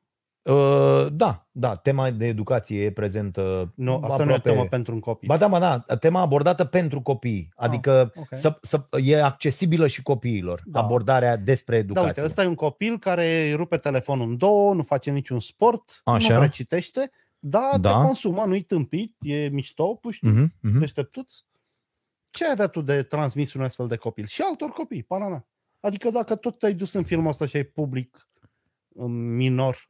Așa, dar am un public foarte numeros. Eu vreau să spun că la podcastul meu, la Vocea Nației, se uită extraordinar de mulți copii între 13 și 18 ani, de pildă. De ce se uită? Adică nu spui întrebarea asta? Nu te... Ba da, și sunt foarte multe lucruri. Odată că din toate cărțile astea pe care le citești și le recomand, sunt lucruri pe care le spun și care pot fi aplicate, tot felul de tips and tricks, tot felul de, uite, ăsta a făcut așa, ăsta a făcut așa, pentru că oamenii, e greu să te apuci de citit masiv la 16 ani, dar pentru că oamenii ăștia s-au născut digitali, ca să zic așa, atunci ei mai repede iau lucrurile direct mestecate. Corect. Știi? Da. Citate pe net, tot felul de nebunii de-astea. Eu mai spun un pic și povestea din spate, care e de multe ori extraordinară. De pildă am acum o carte, am început-o azi și cred că o termin după ce pleci tu. Așa. Se numește Range. Un tip David Epstein, mi se pare, sau ceva de genul ăsta, dacă am reținut bine. Așa. Și el vorbește, și ăsta e un subiect foarte interesant de abordat, pentru că după toată nebunia asta cu ultraspecializarea, ai văzut că acum e și o glumă între medicii chirurgi, așa, între medicii neurologi, care zic că dacă ne ziceți de medicii de urechea stângă, trebuie să verificăm dacă nu există, dacă nu s-au făcut între timp. De ce? Pentru că fiecare om s-a împământenit nebunia asta cu experiența și expertiza într-un domeniu foarte îngust. Adică te duci și zici, bă, eu doar degetul ăsta, cum stă nu știu ce, doar asta operez. Da. Știi? Degetul ăsta se poți să faci așa cu el. E o teorie enunțată de Einstein în sensul ăsta. Hai, terminați ideea acolo. Da. Uite, poți să faci așa cu degetul? Nu. Nu-mi trebuie la nimic. Nu străi la nimic? Nu. Te ajută la chitară, de pildă.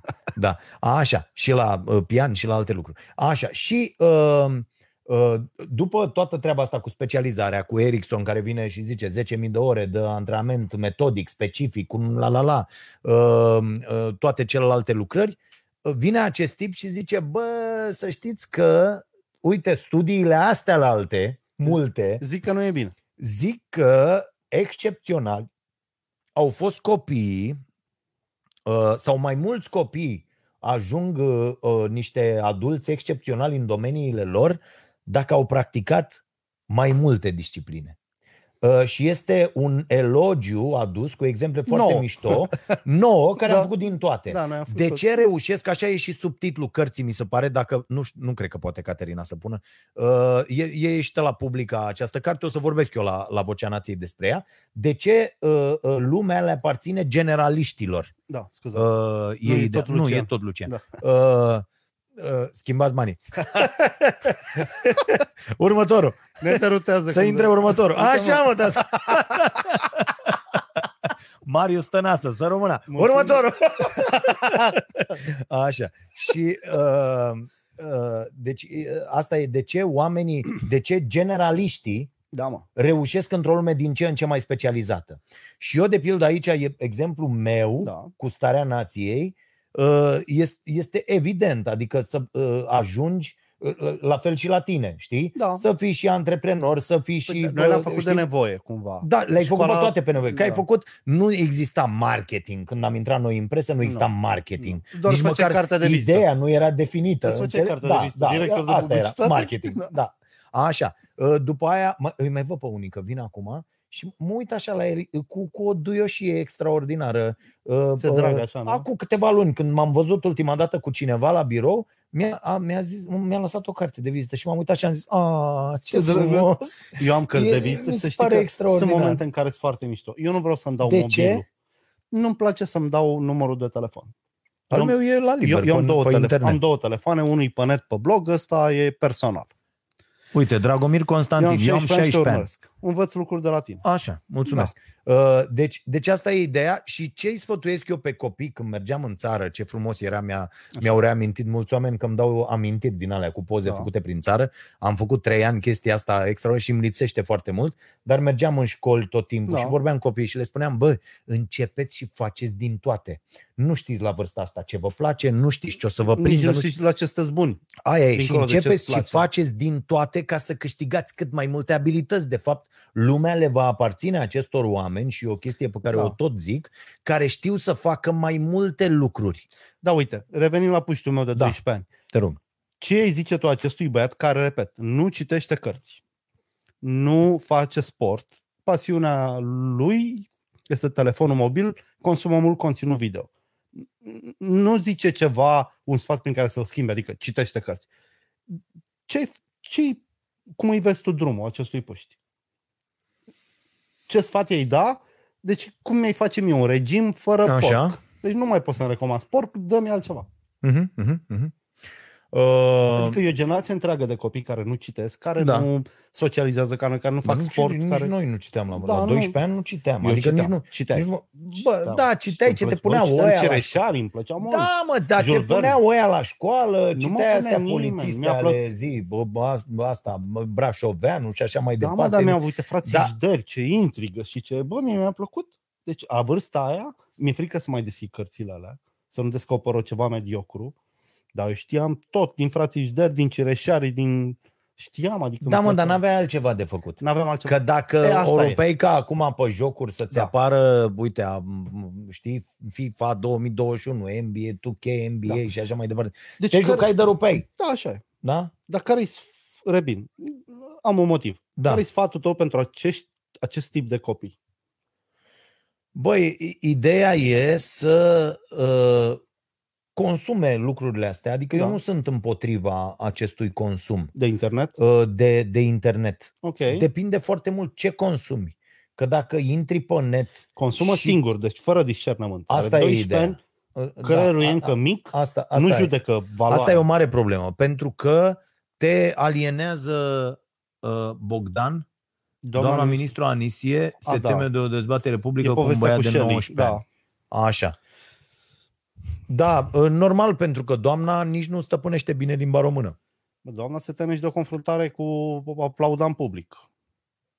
Anisie a renunțat în ultimul moment la dezbaterea online pe tema educației. Da, eu nu sunt fan. Selly doar își crește masa de vieweri, nu are un scop definit.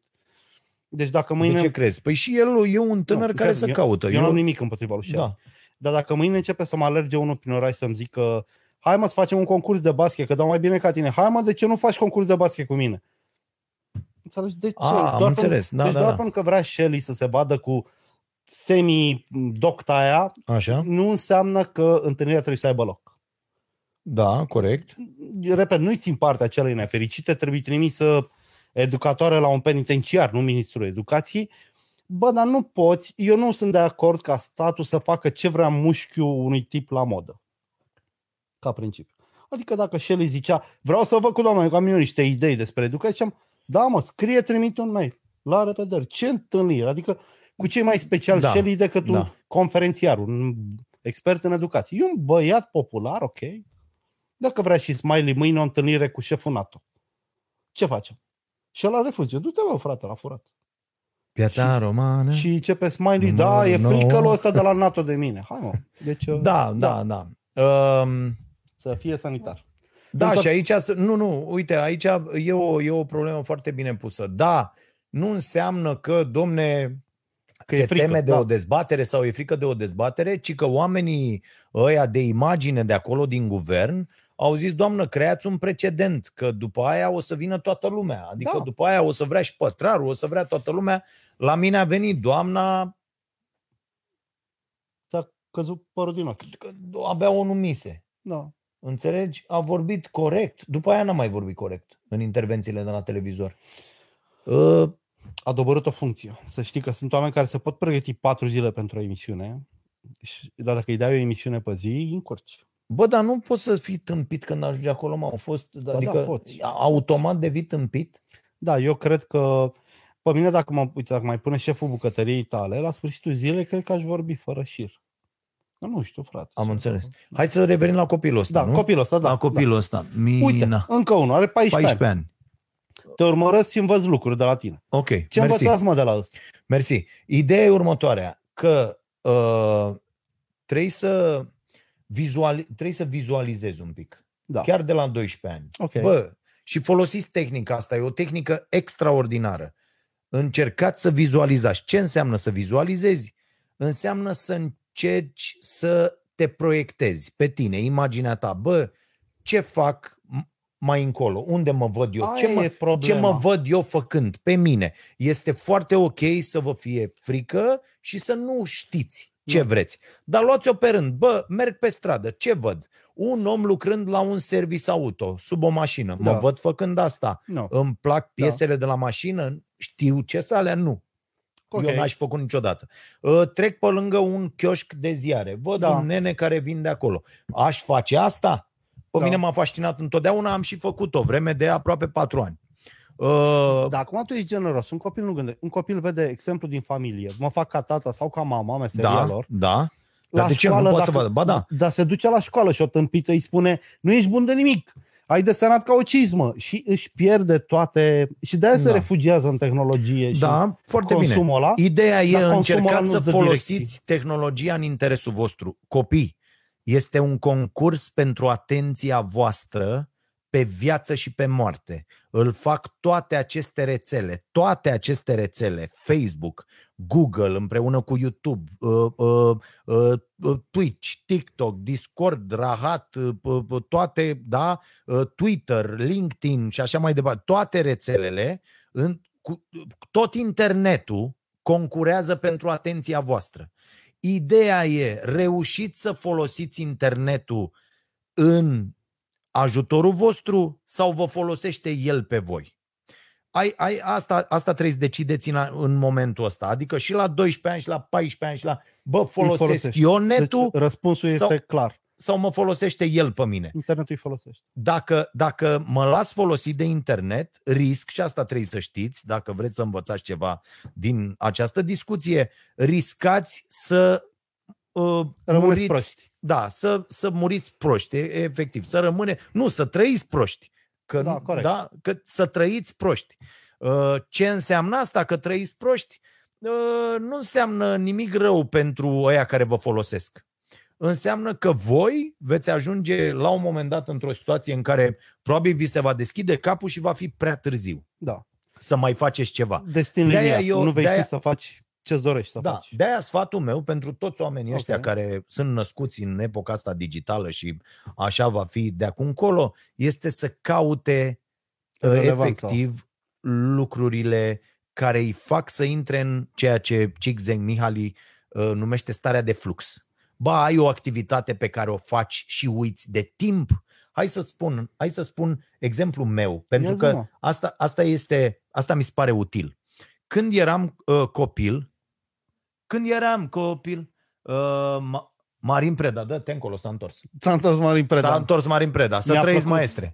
Genial scriitor, ai fost mare maestre. Da, foarte bună cartea Factfulness de Hans Rosling, mi-am cam schimbat părerea, o să vă spun și de ce. Citiți-l pe Jason Hickel, pe care ai recomandat-o acum ceva timp în emisiune. Tocmai am citit-o, mulțumesc de recomandare, succes în continuare, faceți o treabă excelentă. Da, e de citit Factfulness, dar citiți-l pe Hickel cu Less is More și Diviziune. Foarte bine. Doi socialiști de excepție. Da, așa. Deci, nu, ăsta Rosling nu. Dar Hickel da. Deci, revin. Exemplul meu. Exemplul tău. Apropo de să faci ceea ce îți place și ceea ce te face să uiți de timp. Da, mă, tu ai vrut să fii actor și antrenor. Nu, stai. Eram copil, făceam sport, toate sporturile, așa cum au făcut aproape toți copiii din generația noastră. Mergeai la toate sporturile. Bun, vă recomand și podcastul pe care l-am făcut cu Virgil Stănescu săptămâna trecută, Sported, îl găsiți, căutați podcastul lui Virgil, vorbesc acolo mai mult despre sport. Și știi ce făceam? Jucam fotbal de masă, tată. Știi fotbalul de masă? Jocul ăla de 17 lei, cine a trăit înainte de 89 știe.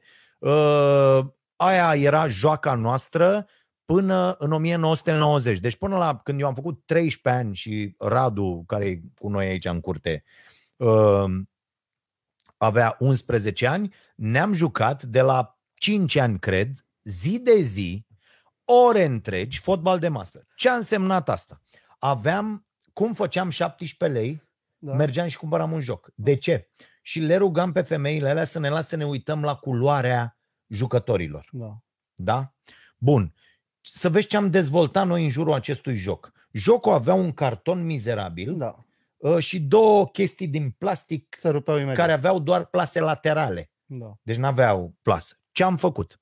Am luat din șifonierul clasic, da, de sus, da, de sus raftul, raftul despărțitor, placa. Da. Placa respectivă. Placa era cumva cam așa, da, și așa, da? Am avut și eu. Era la ăla cu două uși. Era fix, da, ca un teren de fotbal. Poate un pic prea îngustă, dar era senzațională, mare. O puneam pe masa, ne jucam, pe, da, masa din sufragerie sau pe două așa scaune sau pe... Bun.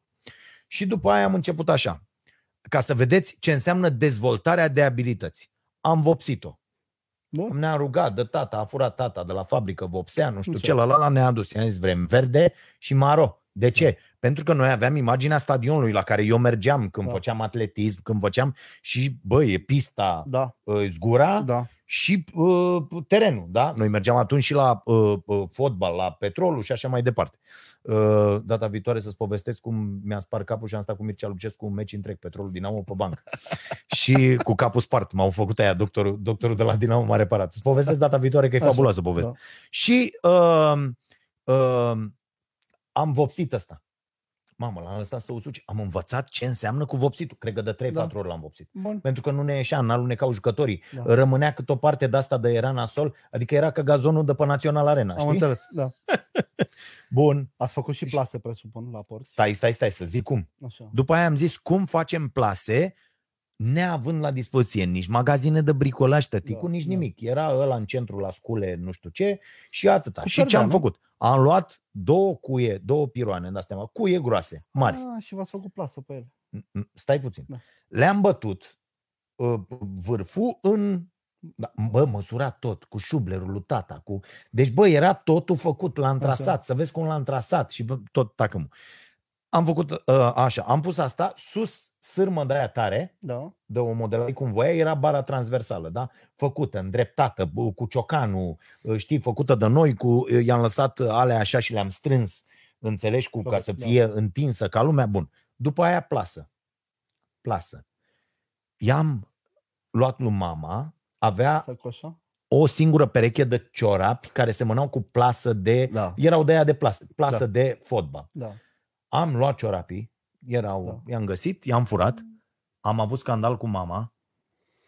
Mama, să știi că noi ciorapii, da, adică, da, nu a aflat că era să-mi iau o bătaie. Avem 25 de lei de la Andrei care vorbește despre Selly, că a trimis propuneri. Așa? Da, e ok, da. Unei părți a poporului. Da, mă, nu, eu n-am nicio problemă cu Selly. Nu am. Am o problemă, așa, cu răspunsul la comanda oricărui, da, autodeclarat, da, da, nu poate reprezentant. Da, cum, da, nici eu nu pot, îl invit pe ăla și ăla, hai să trăiți, vino încoa. Pe de altă parte, faptul că unul, nu știu, cum e prim-ministru sau cum sunt tot felul de miniștri, merg în niște emisiuni că știu că sunt pupați în curs și să duc acolo mereu, aici e o problemă. Sigur că da. Și te duci la Realitate TV cu 100.000 de vizitatori și nu te duci la Selly cu 3 milioane. Aici e o problemă. Da. E o problemă. Dacă vrei să te adresezi, da, la 3 milioane de, da, telespectatori, doamna, da, ministru, te duci la Selly. Adică e evident. Bun. Și deci am făcut plasa, am, da, pus ciorapul, da? Ce crezi că am făcut de... Era deja 1990 când am făcut acest teren. Bun. Și spun de unde știu asta. Ce am făcut după aia? Tribune, iar pe margine, stai să vezi, tribune din carton îndoit, deci, da, am la presat scară, și la așa, cu așa în scară, și reclamele, știi ce erau? De la cartușele de țigări. Mergeam la magazine, Marlboro, și luam, da, și luam exact alea, capetele, da, de la, da, cartușele de țigări și le lipeam cu ținte, da, de asta, astfel încât să nu treacă nici mingea, da, da, ieșa, ieșit o avea în teren, bă, nu-l mai avem, înțelegi? Sau dar nu cred că mai e posibil să fie placa la maică mea în pod, dar chiar o să mă, mamă, dacă e acolo, vin să o iau ca să o arăt. Da. Deci este extraordinar. Și am pus toate astea. Ce am făcut în continuare? Nocturnă. Pentru că trebuia să arate ca un stadion. Okay. Și stingeam lumina în cameră, puneam o pătură în geam, n-aveam jaluzele, evident, pe vremurile alea, puneam o pătură în geam, poluarea provocată de... Bă, nu mai puneți întrebările astea, vă rog eu, povestesc o chestie importantă. Poluarea, tot doare pe ăsta, poluarea provocată de vaci. Uitați-vă la câteva documentare. Da, e reală, da. Așa. Și nu mai omorâți vacile pentru carne. Și... Aprindeți niște becuri, nu? Lanterne. Nu. Mai știi veiozele alea de proiectare? Da, cum să? Vechi, cu ce picior, cu picior, da, și da, așa. Aia era pusă sus, în mijloc. Uh-huh. Avantajul era că te puteai învârti, că aveai aia în mijloc, nu știi, te puteai învârti. Și jucam în nocturnă. Ce am făcut noi ca exercițiu metodic? Știi că eu am comentat foarte mult meciuri. Da. Cum crezi că m-am antrenat eu pentru aceste meciuri? Acolo comentai? În 1991 am avut, visul meu a fost să am un casetofon care înregistrează. Și taică-mi mi-a cumpărat, când a venit, a fost în Libia, până l-au dat afară aia din Libia, de acolo a apucat să muncească niță. Și mi-a cumpărat un casetofon internațional cu două recorder, da? Puneai în prima play și deci puneai dublu radiocasetofon. Dublu radiocasetofon. Și ăla luam, băgam casetă nouă și era, de exemplu, jucam seria, știam toți, deci eu cu Vărmiu știam toți jucătorii din toate campionatele, ca să ne înțelegem, da? Dovadă că Radu este și la ora asta dita mai scouterul recunoscut internațional la fotbal. Și adică unul din aia doi băieți care au făcut 1 miliard de euro pentru Monaco. Nu, foarte mult, înțelegi? Da. Așa. Și începeam, dădeam play și comentam meciul. Aveam ceas cu cronometru. Făcut frumos. Tabelă de marcaj. Tu știi ce tabelă de marcaj aveam? No. Era, bă, acum sunt pe stadioane puține tabele de marcaj care arată cum făcusem noi tabela de marcaj acolo, cum schimbam scorul, care era șmecheria. Comentam meciul și după aia ascultam. Deci tu zici, ca să rezumăm că s-a făcut top. Da. Deci ideea e că hobby-ul vostru v-a dus la o droaie de competențe. Da, o droaie de competențe și am ajuns să facem mai mult sau mai puțin sau pentru o bună parte din cariera noastră, fix treaba aia. Radu câștigă o grămadă de bani din activitatea de scouting pentru cluburi foarte importante. Eu am făcut comentariu sportiv și presă sportivă 20 de ani din 15 deci ani din viața mea. Deci totul de la hobby-ul din bucătăria aia comunistă. De la hobby-ul, de la mine din dormitor, făcut amândoi și a fost un exercițiu metodic extraordinar. Adică dacă un copil acum e pasionat de, nu știu ce, origami, așa. Tu zici să exploreze modul în care va putea câștiga bani din asta. Da, și să dezvolte pe lângă asta mai multe competențe. Că noi eram niște băieți cărora ne plăcea să jucăm fotbal. Știi cum puneam numerele la fotbaliști? Cum? Fii atent, ca să vezi, copiii sunt foarte ingenioși, mai ales când n-au resurse. La fotbaliștii, dacă mai știți nasturia de fotbal de masă, există și acum jocul, am văzut. Fotbaliștii respectiv au încerc în mijloc.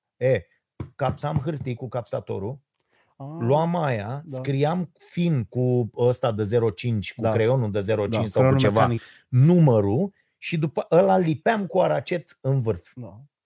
Și ăia erau jucătorii, știi? Și aveam cu echipamente, și aveam de la portocaliu la albastru, de la galben la roșu, și ajunsesem la un moment dat, aveam 20 de echipe diferite. Bă, de ce mișto, ai caută aia, mă.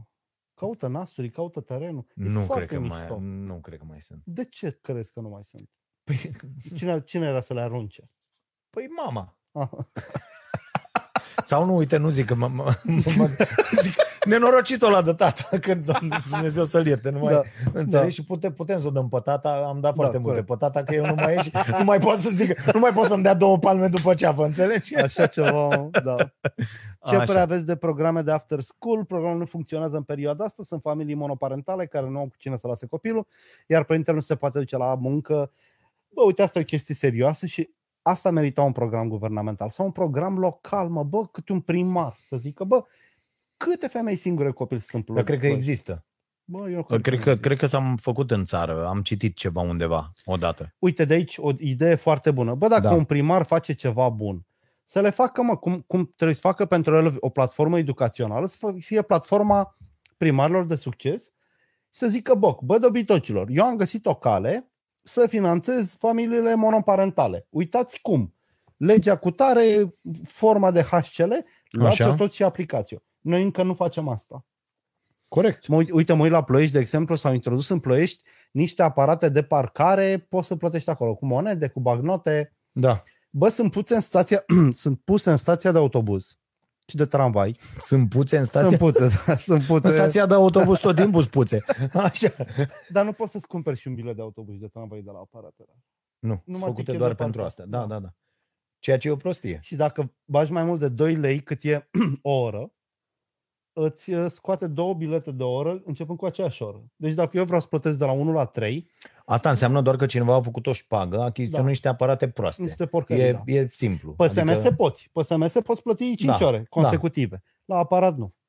Și stai și mă întrebam, uite cum mă mai întreb de sensul la giratoriu de la metro, scuze că, da, au făcut un sens giratoriu într-un loc în care se circula fluent. Erau accidente. Bă, puneam un panou de 8x6, radar, puneam și un radar, puneam și relantisoare și mergea treaba. Au făcut un sens giratoriu, azi am stat 11 minute. Da, da, asta e peste tot în țară. Da, asta e peste tot în țară. Putem elimina prostia oligofreni. Peste tot în țară, unii cu alții. Da. Hai să luăm... avem premii? Ai vreun premiu? Nu, dar trebuie să anunț că auditul ăla de magazin online, așa. Am primit 2 cereri pe mail. Da. Nu o să-i dau, nu o să dea One Digital, nu o să fac auditul site-ului prietenului meu, pentru că prietenul meu n-a pus și o întrebare. Așa. Celălalt tip care a trimis mail-ul a primit întrebarea și cât timp spui tu ceva, eu o să și spun cum se numește câștigătorul și e valabil în continuare dacă ai o afacere online, un magazin online și vrei un audit al acelui magazin de la o firmă foarte bună în domeniul ăsta al optimizării vânzărilor. Lasă-ne un coment interesant, noi ne uităm pe el zilele astea.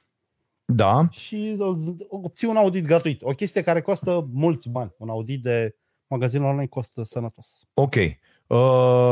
Eu o să dau o carte și o mască cu Starea Nației și ne-a mai dat... Flortimisoara.eu a câștigat. Dingo Vlog. Super, da? Flortimisoara? Flortimisoara.eu e cel care vrea auditul și l-a și câștigat. Bun. Aș citi un comentariu de aici. Verdis Dana Alisea Lăcrămioara. Ce zice?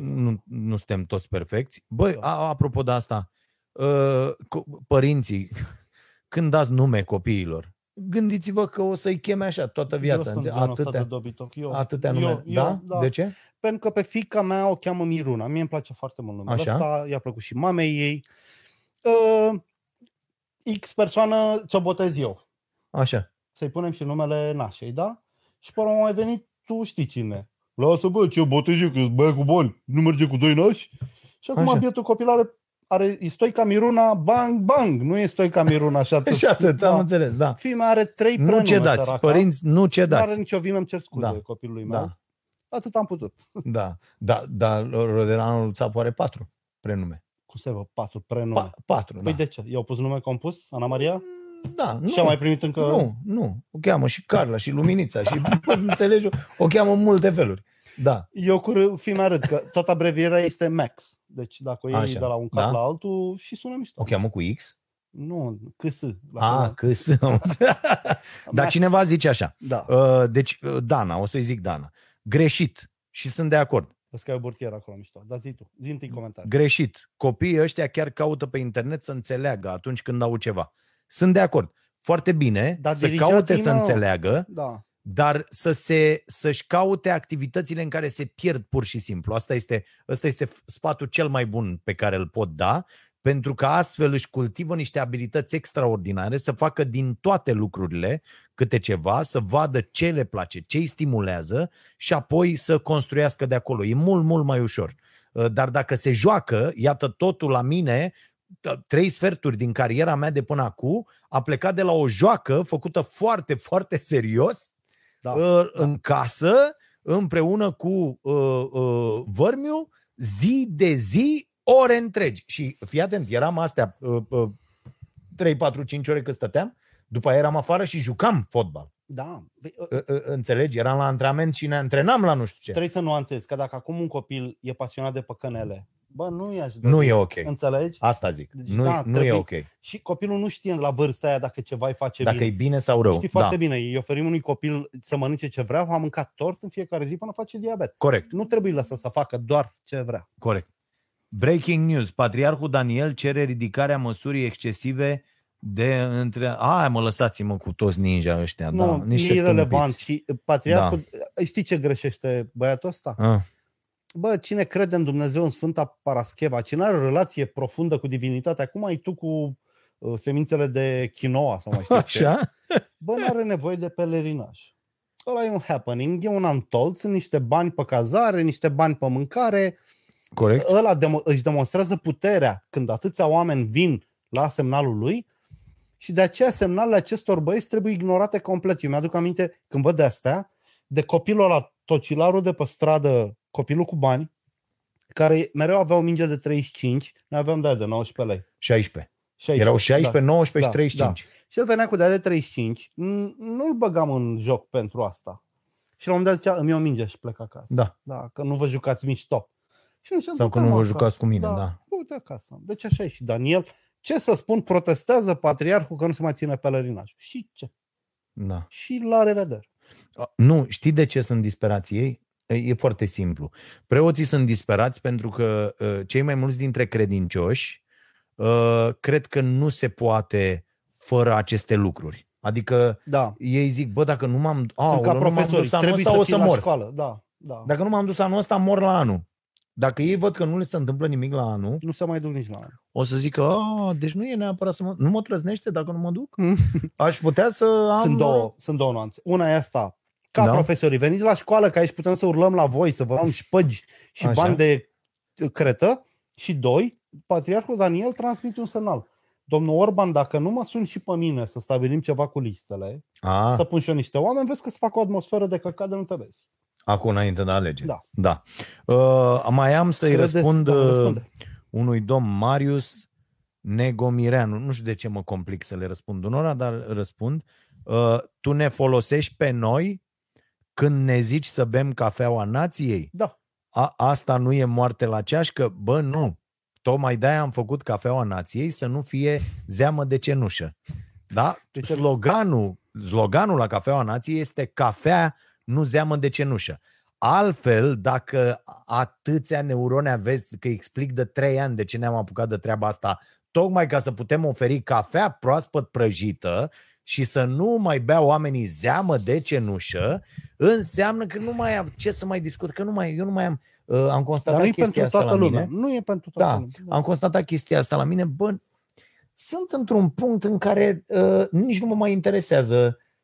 Deși am momente în care mă aprind, nu mă mai interesează. Uite, n-am mai scris pe Facebook, am revenit săptămâna asta, am scris pe Facebook 2 texte și m-am uitat pe comentarii, mi s-a făcut rău de la ficat. Pentru că nu-i blochez la timp. Ba da. Am și anunțat la emisiune și vă anunț acum oficial și am anunțat și aseară și am zis și ieri pe Facebook, am luat decizia oficial, am anunțat și la live-ul din Facebook de aseară, am luat oficial decizia la nivelul organizației noastre. Toți oamenii care dau astfel de mesaje privind bodniță, COVID, conspirații, căcat pe varză, nu știu ce, îi blocăm direct. Da? Ce? Încă te porți cu naivitate. Eu îi blochez pe toți cei care nu mă plac. Da. Eu nu stau pe Facebook să mă cert cu unii care nu mă plac. Da. Bă, nu mă place, nu te uita. Mai e chestia asta, da. De ce? Da. De ce să mă urmărești? Că am zis, am avut o postare săptămână. Bă, cât de oligofren să fii, să urmărești pe cineva pe care îl urăști, pur și simplu, care nu-ți place plăcere. E ca și cum aș mânca eu fructe de mare. De ce să fac asta? De ce să mănânc mizerile alea? Sunt extraordinare fructele de mare. Doamne, cu gunoaiele voastre. Sunt extraordinare. Chinezii au o vorbă, bă. Ce nu poartă nume, ce nu poate purta un nume, nu se mănâncă. Deci tu ai mânca un câine, nu? N-ai avea o problemă. Ciui plecă de aici. Nu, glumesc. Eu nu sunt relevant pe culinar, eu mănânc tradițional românesc. Mai avem o întrebare. Domnule Pătraru, ia discutați și despre tineri de 25-35 de ani care lucrează la corporații, noi ăștia din Pipera care suntem strugăriți. Cum vedeți? Deci, poți să răspund eu? Le răspundem amândoi. Da. Andreea, să rămână. Mulțumim pentru Andreea. Mulțumim pentru întrebare și o să îți dau un premiu. Zi. Deci eu îi văd trăind în comunism. Ei nu știu, sunt deja în comunism. Ei, deci corporatiștii preferă USR+. USR+, cu acea doctrină neomarxistă, o văd eu că am citit ce se întâmpla atunci, nu din alte motive, bă, se adresează tot proletarului, tot clasei muncitoare. Dar că nu mai e clasa muncitoare de la strung, e clasa muncitoare de la laptop. Ei îi adoră pe acei băieți cu același entuziasm cu care bunicii noștri, plătiți prost, fără sindicat, fără echipament, slugăriți și chinuiți, i-au adorat pe comuniști care le-au promis dreptate. Le-au promis un om nou. Ai văzut, am făcut o postare, am supărat 1 milion de oameni. Nu. Revista Cultura Poporului din 52, un articol, Omul Nou se numește, și autorul zice că e Barna desenat, deci leit. Și am pus una lângă alta aia, oameni noi de la USR cu textul la Omul Nou. Așa. Și pe Dan Barna cu desenul, bă, zici că e... Și s-a terminat, da? E călătorie în timp, deci e fabulos. Și te-au linșat? Nu m-au linșat, că eu îi blochez, dar... A, am înțeles. Dar a fost cu nasol. Mi-a sunat unul din București, bă, ai fabricată? Zic, bă, ești tâmpit, stau să fabric. Da. Haideți, Andreea, să-ți răspund și eu. Da. Mulțumim, Cristi, pentru... Da, Cristi cred că a câștigat cafea sau a venit și a băut cafea la noi, mulțumim. Da, seamănă. Da. Ce vreau să îți spun? Eu, din punctul meu de vedere, urăsc aceste corporații. Cred că toată lumea s-a stricat în ultimii 20 de ani din cauza acestor corporații și din cauza acestui sistem imbecil de creștere cu orice preț. Profit cu orice preț, creștere cu orice preț, pentru că altfel nu stă în picioare capitalismul. Capitalismul vomită dacă se stă pe loc și atunci așa a apărut și această obsolescență, adică deteriorarea programată a produselor. Da, așa se numește. Mi-a plăcut cuvântul foarte. Nu-l știam, nu l-am auzit niciodată. Deteriorarea programată a produselor, adică mașina de spălat, imprimanta, obsolescență se numește, da. A scris Serge Latouche, un francez foarte ok, un economist. Nu, așa se numește, obsolescență. Dacă îl cauți index, îl găsești, obsolescență. Da. Pentru că există și obsolescența dată de modă. Și obsoletă, și obsolescența dată de modă. Corect. Că de-aia nou model, nu neapărat că se strică ăsta, dar ești fraier dacă l-ai pe ăsta și nu l-ai pe la nou, știi? Și atunci ăsta e tot un mod de obsolescență, știi? Foarte ok.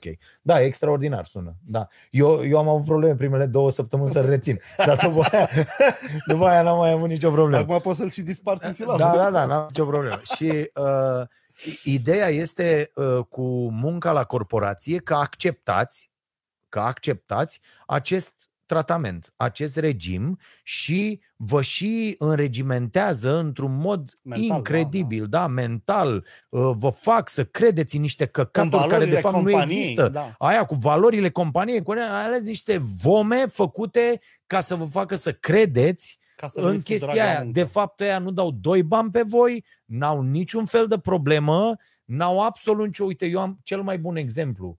Când a venit criza, uitați-vă la toate aceste companii ce au făcut când a venit criza. Au dat afară în draci, pe niciuna n-a interesat-o. Băi, eu spun la aia, uite, îți dau exemplu de la... Noi aveam chestia aia la Starea Libertății, știi? Cu Starea Libertății. Uh-huh. Bă, a venit criza, da? Și ne-a trimis hârtie. Bam, bam. Au fost super ok, că au așteptat să termine în iunie contractul. Da. Adică, au zis, bă, nu... Și am vorbit cu oamenii de acolo și au zis, bă, ne-au trimis ăștia de la elvețienii, tăiați tot. Nu. Zice, eu am un Excel în față și ea zic, jum. Bă, tot. Au câștigat ceva tăind? Nimic. Bă, probabil și-au menținut cheltuielile, dar ideea este următoarea. Încercați să vă căutați organizații cât mai mici, cât mai sprintene, cât mai inovative, cât mai care se pot schimba ușor, care se pot muta ușor, care pot pivota ușor, care pot să vă ofere o chestie, o parte din ele, să fiți partea unei astfel de organizații. Dar e foarte important. Uite, așa a apărut USR-ul.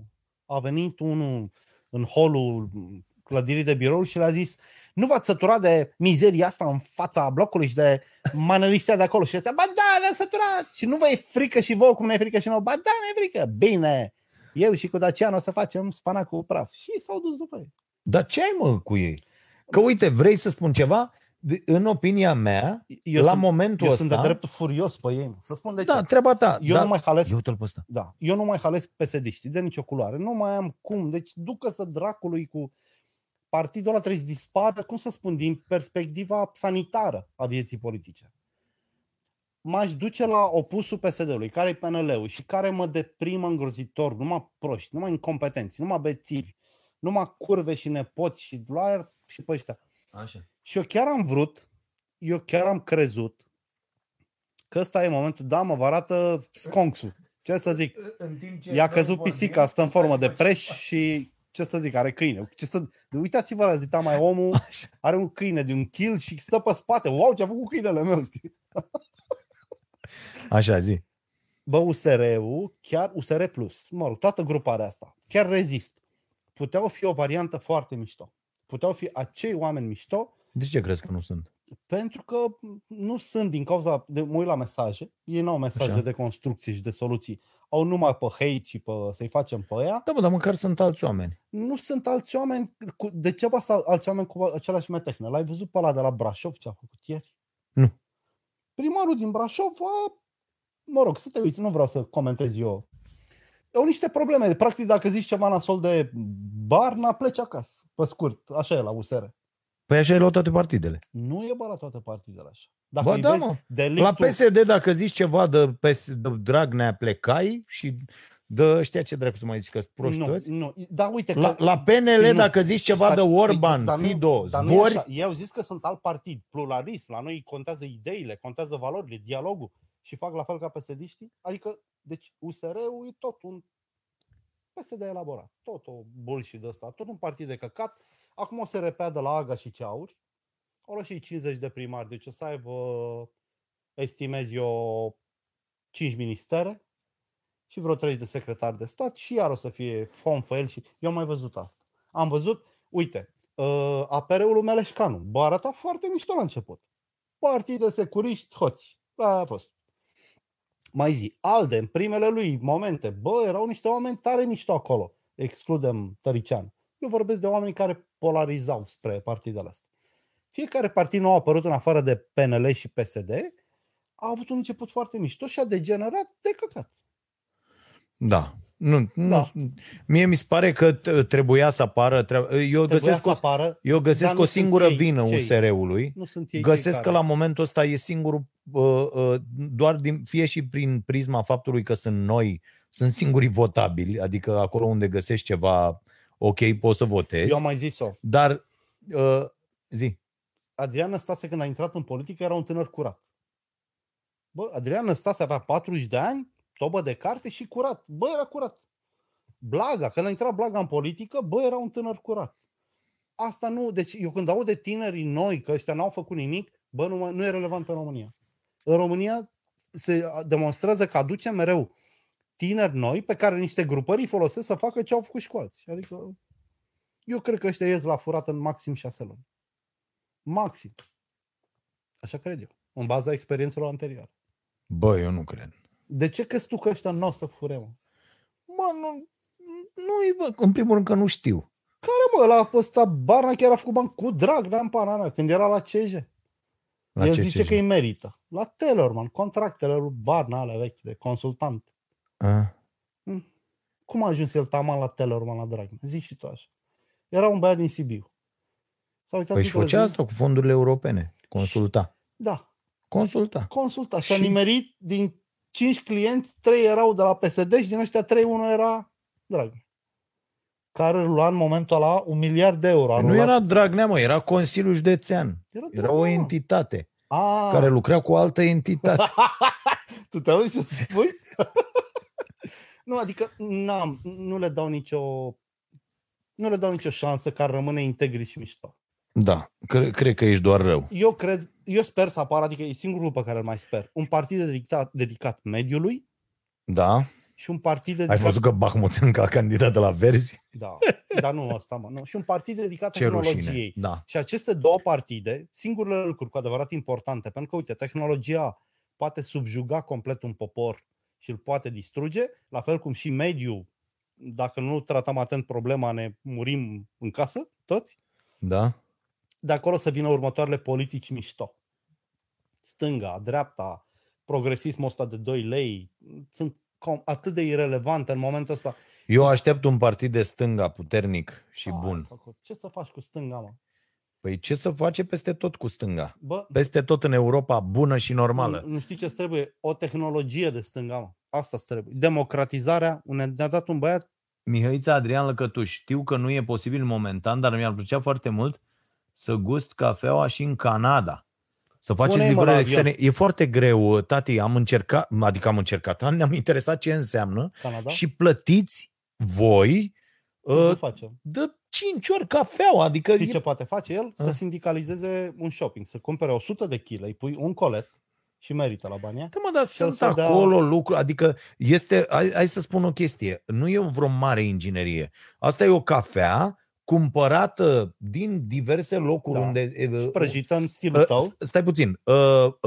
Dar și asta se poate face. Noi mergem pe ideea, nu luăm cafea ieftină. Da, ok. Adică nu mergem să luăm cafele, cum se face în foarte multe locuri, să iei cafea la 2 euro, la 3 euro kilo, înțelegi? Și își pun pe ea o grămadă. Da. Da?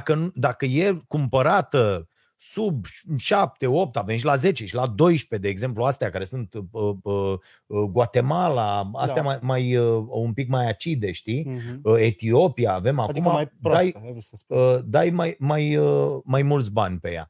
După aia e vorba de prăjire, cum o faci, curba de prăjire, nu știu ce, dar asta sunt... Deci tu zici omului să încerce cafele locale? Cafele locale preparate? Proaspăt prăjite. Deci să nu mai cumpere la pungă. Da. Proaspăt prăjită și aia se dă tot într-o pungă și având râșniță, râșnind cât ai nevoie și prăjești. Dar mergeți în locuri unde există prăjitoria la fața locului, cum avem și noi la cafenea, și rezolvați problema. E cafea foarte bună. Vă alegeți o origine, gustați din mai multe, vedeți ce vă place și așa să face treaba. Nu e o chestie... Noi a apărut tot din pasiune, tot din dragoste pentru o cafea foarte bună și... Aici e toată treaba. Nu e mamă, că n-am făcut-o nici pentru profitul sufletului, nici că există prăjitorii serioase. Noi prăjim 2-3 kg odată, adică nu prăjim, că asta e și șmecheria. Adunăm comenzile din ziua respectivă, câte sunt? 15 comenzi. Da, ne apucăm, prăjim. Imediat le punem, știi, trimitem omului și aia. Asta este un mic business cu grijă pentru calitate și pentru oamenii care fac treaba asta. Nu e mare filozofie, mamă. Ți-am zis că mi-ai dat punga aia de cafea boabe, că eu n-aveam râșniță în perioada. Și m-am uitat la vreo 2 zile la pungă în bucătărie. Și ce ai făcut? M-am dus și am râșnit în oraș, la un amic. Dar eram așa cum vine aia păpușă. N-aveți o cameră de Pegas când a rămas în drum cu bicla. Da, ok, bine. Eu îi dau premiul Andrei și o sfătuiesc să plece de la corporația la care lucrează și care o exploatează, dar nu te exploatează nimeni. Iar a acționat ca o găină emoționată. Așa? Fata s-a uitat că e exploatat într-o clădire de sticlă și imediat ai percutat. Da. Și îi dai o mască să se ducă tot la corporație. Nu, îi dau o cafea. Și o ajută cafeaua fix. Când eu dau la Target pe weekend, încă 75 de mail-uri până duminică seara. Schimbă-i viața. Angajează-o pe Andrei. Bine, vă mulțumim foarte mult pentru că ați fost alături de noi și e ultima dată când ne vedem vinerea, da? Terminați cu prostiile. Deci, ne vedem marțea asta sau marțea cealaltă? Ne vedem nu marțea asta, marțea cealaltă. Bun, gata. Deci avem 10 zile. Asta rămâne, avem 10 zile pauză și ne vedem marțea cealaltă seara, 19. Asta e. Până data viitoare, uitați-vă, am pus un filmuleț pe Facebook cât sunt de bun la basket în curtea lui ăsta. A venit în curte și a aruncat la coș, dar a dat un coș incredibil, nu înțeleg cum. Dacă îl mai pun de 10 ori, nu dă, dar asta e. Nu am un film în telefon, știi că nu le pun pe toate. Bine, mulțumim mult, să vă fie bine, pa, pa! Seară bună!